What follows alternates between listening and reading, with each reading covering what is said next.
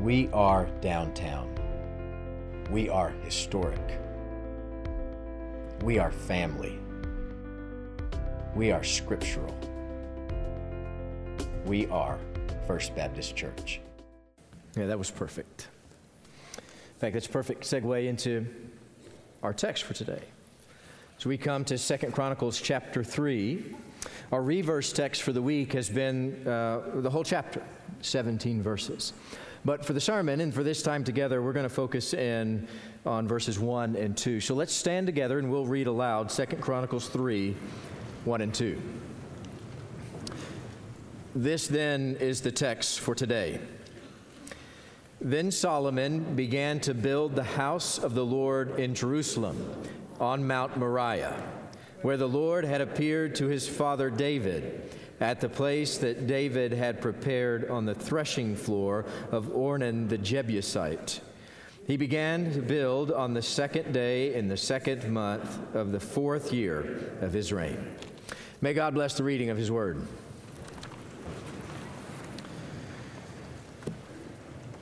Verse 1 begins with a morsel so sweet, it brings with it a rush of memories and a weighted anticipation of what's to come. Right here in the beginning of Second Chronicles chapter 3, we hear of the place where the temple is to be built Mount Moriah. Mount Moriah is a peak that surpasses Everest in historical significance. Now, practically, Mount Moriah only stands some 2,500 feet, but Moriah is where humanity has met God for millennia. A place where heaven has met with earth, a place where the spiritual has reached down and touched the physical. Now, I know when it comes down to it, that we feel closer to God on most any rocky peak. It's like when you snowshoe through the Rocky Mountains and you look down over God's creation, it's hard not to feel that much closer to the Lord. But there is a dis- distinct history at Mount Moriah. She stands as a holy biblical monument to God's provision. You know, it's, it's amazing. We first hear of Mount Moriah in Genesis. First book of the Bible, chapter 22. It's a biblical story that most of us know fairly well. Abraham is called by God to sacrifice his son. And he's called to go to a mountain in Moriah. Abraham saddles his donkey. He takes Isaac and two others with him, and off they go. It's a gut wrenching journey for us. Unthinkable that any of us would ever give up our son like this. Yet, in the same way as we look back on Genesis chapter 22, we can't help but to imagine the person of the Christ, Jesus himself, as the Father in heaven offers his Son as a sacrifice. And here in Genesis 22, we see Abraham and Isaac, they're going along. And as Abraham travels up Mount Moriah, he makes a great statement of faith, telling everyone um, are, are, telling, as all of us have, as we've been living by faith in the last 395 days, Abraham makes this same kind of statement of faith where he says, Isaac, God will provide. It doesn't matter where we are or what's happening around us, God is going to be our provider. God's going to take care of us, and God is going to give us everything we need every moment we walk on the face of this earth. And as Abraham and Isaac are walking up Mount Moriah, Abraham believes it. God will provide. You know, if you're walking in faith with the Lord, there is not a detail that's left unconsidered. God is going to take care of you. God is going to provide for you better than anyone on the face of this earth. There is none of us that can even care for ourselves as God cares for his own children. And what Abraham was saying is what he noted if God calls me to go up Mount Moriah, I will go up Mount Moriah. If God calls me to take Isaac, I'm going to take Isaac. If God calls me to do this, I will do it. God is going to provide day in and day out. And just before the knife fell, God provided. A ram caught in the thicket. You know, Genesis 22 14 sums it up like this. Let me read it for you. Genesis 22 14, Abraham called the name of that place, the Lord will provide. As it is said to this day, in the mount of the Lord it will be provided. And so we look to Mount Moriah. We know that at the mount of the Lord it will be provided. Everything will be provided for God's children. And what we see in this story in Genesis 22 and what we see as we move into Second Chronicles, this is a story of sacrifice. But it's not a story of sacrifice that you, you might think, because when we consider Abraham and Isaac, our imaginations have a hard time not chasing after Isaac's mental anguish or Abraham's unfettered obedience. But those are inconsequential here. The, the real story of sacrifice is about who God is and what God is doing up there on Mount Moriah. How God has provided the sacrifice that matters, how God has provided the sacrifice that is needed. God took care of Abraham and Isaac that day in a perfect way as only God can. You see, God did what God does, and God brings life to those that are obedient unto Him. You see, Abraham needed God that day and God showed up and provided. You know, as we continue through the Old Testament, generations later, we come to King David, and God intervened again, sparing life from death at Mount Moriah. As it goes in First Chronicles, King David had sinned. He called a census preparing Israel for battle when God had not called them to. And as David was walking in disobedience, the fiery, punishing wrath of God rains down upon Israel. It says there that 70,000 people died. And more were coming.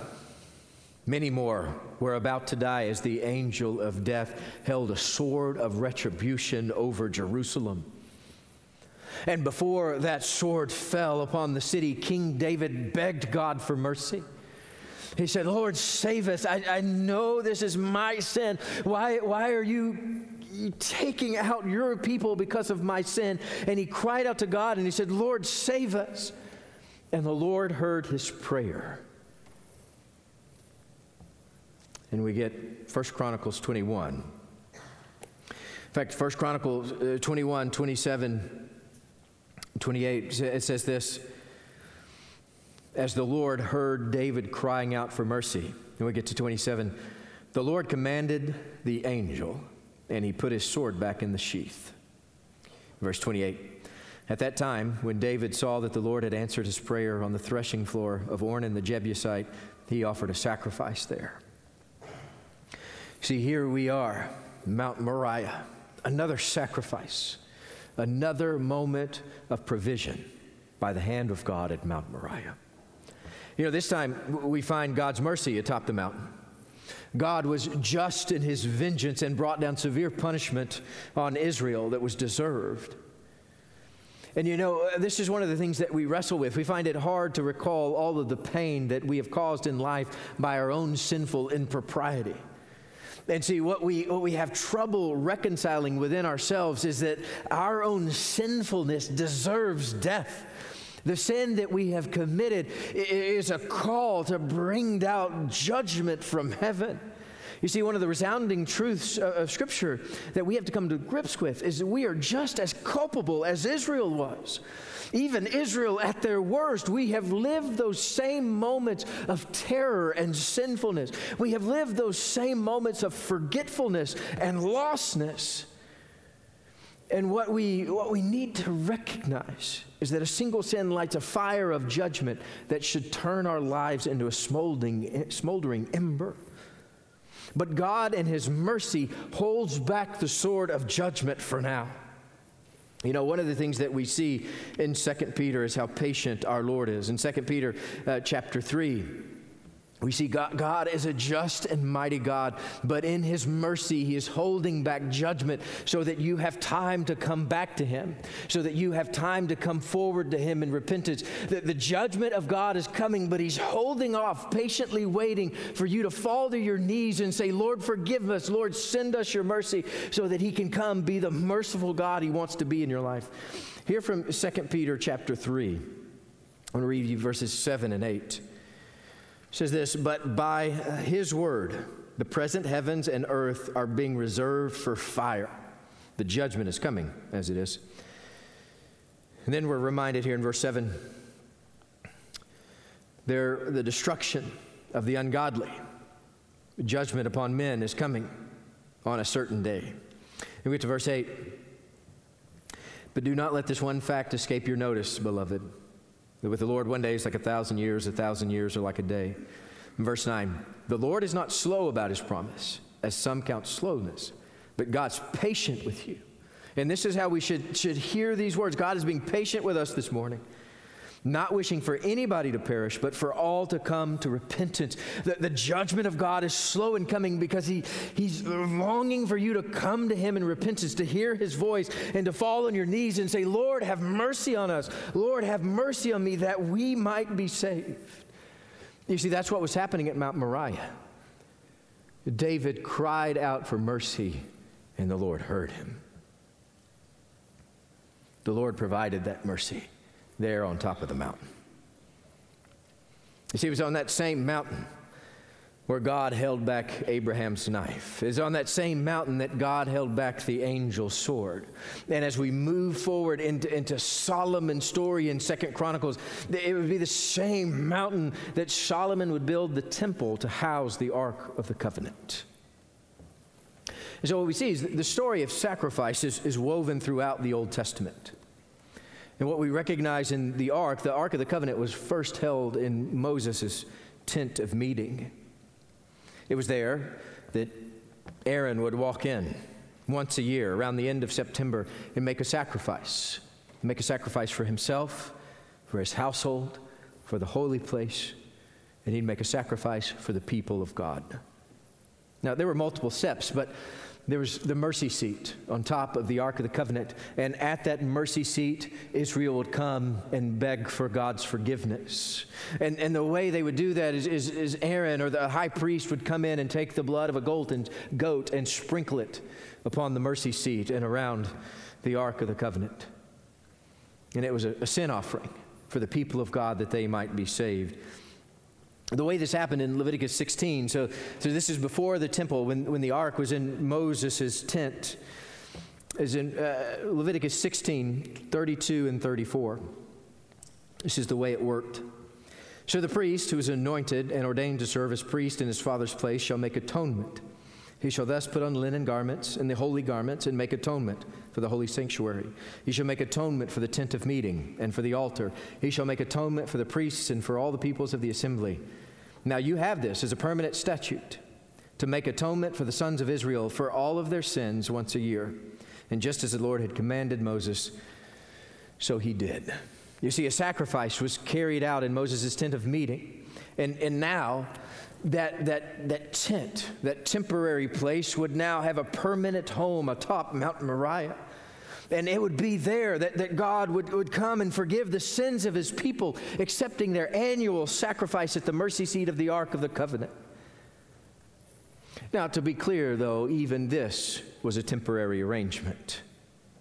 Though it lasted off and on for some 900 years at this temple site, that 900 years is like a day in heaven.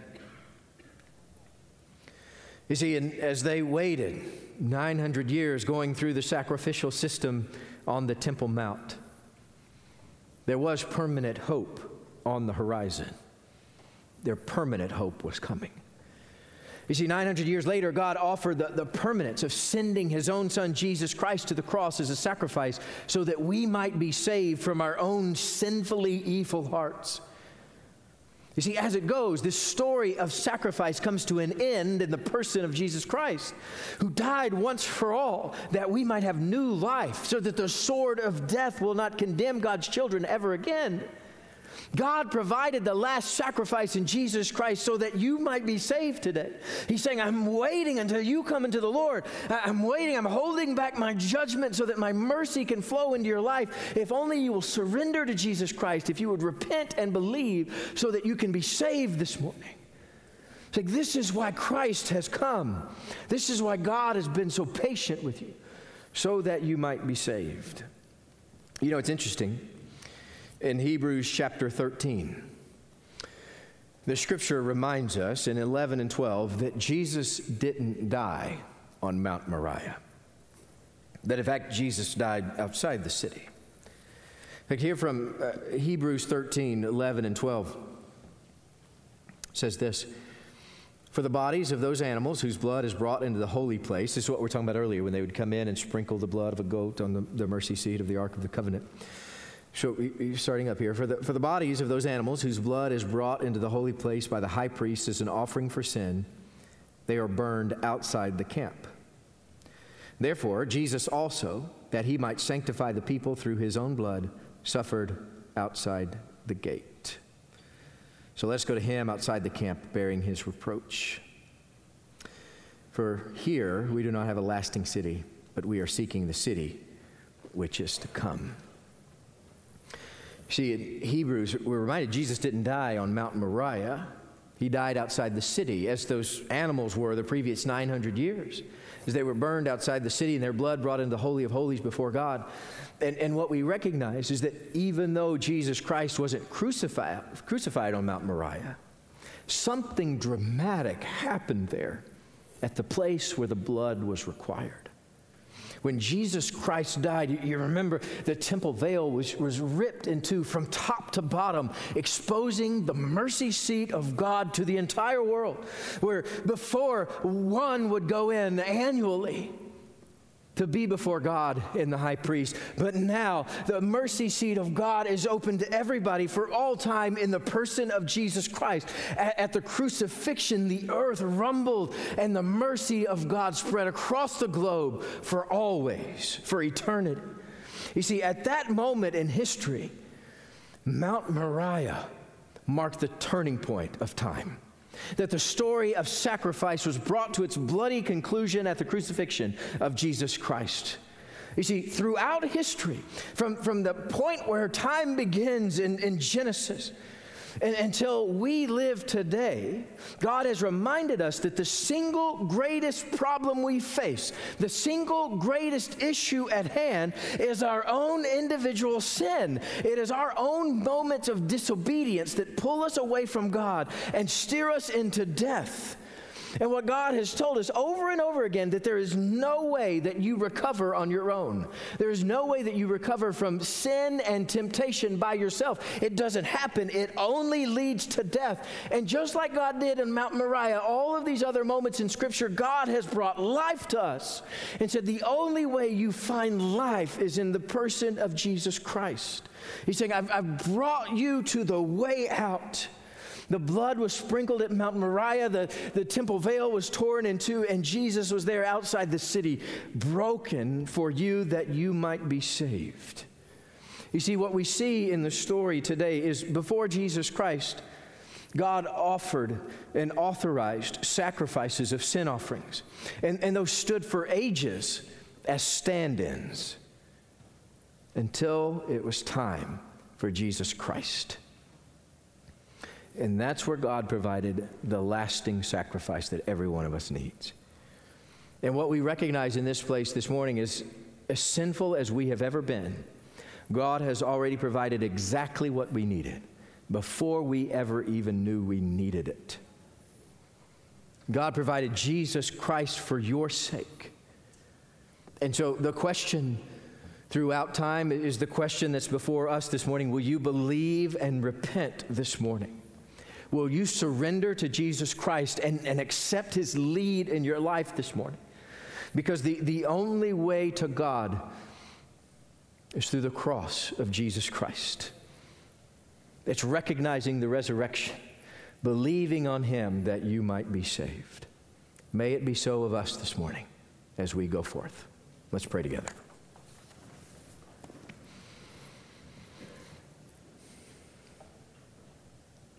Lord, there is not a, another thing that we can do. There is not another way forward, there is not another way out. And Lord, if, if we haven't gotten there yet this morning, we pray that you would remind us again that there is no other way. There's no way out of this mess other than with Jesus Christ. And Lord, we pray that you would remind our hearts this morning and Lord, for those of us who don't yet know Him, we, we, we pray, Lord, that you would make it right this morning and you would make it so. That we would jump up and we would grab a hold of the Christ and never let go. And Lord, that we would follow him along on the way. And it's in his name, the name of Jesus Christ, who stands above every name on this earth, that we pray. Amen. First Baptist Church has been broadcasting its services of new life and historic faith for 46 years. We would like to ask that you continue to pray with us for this ministry and also for your financial support so that we can continue this ministry for years to come. Thank you.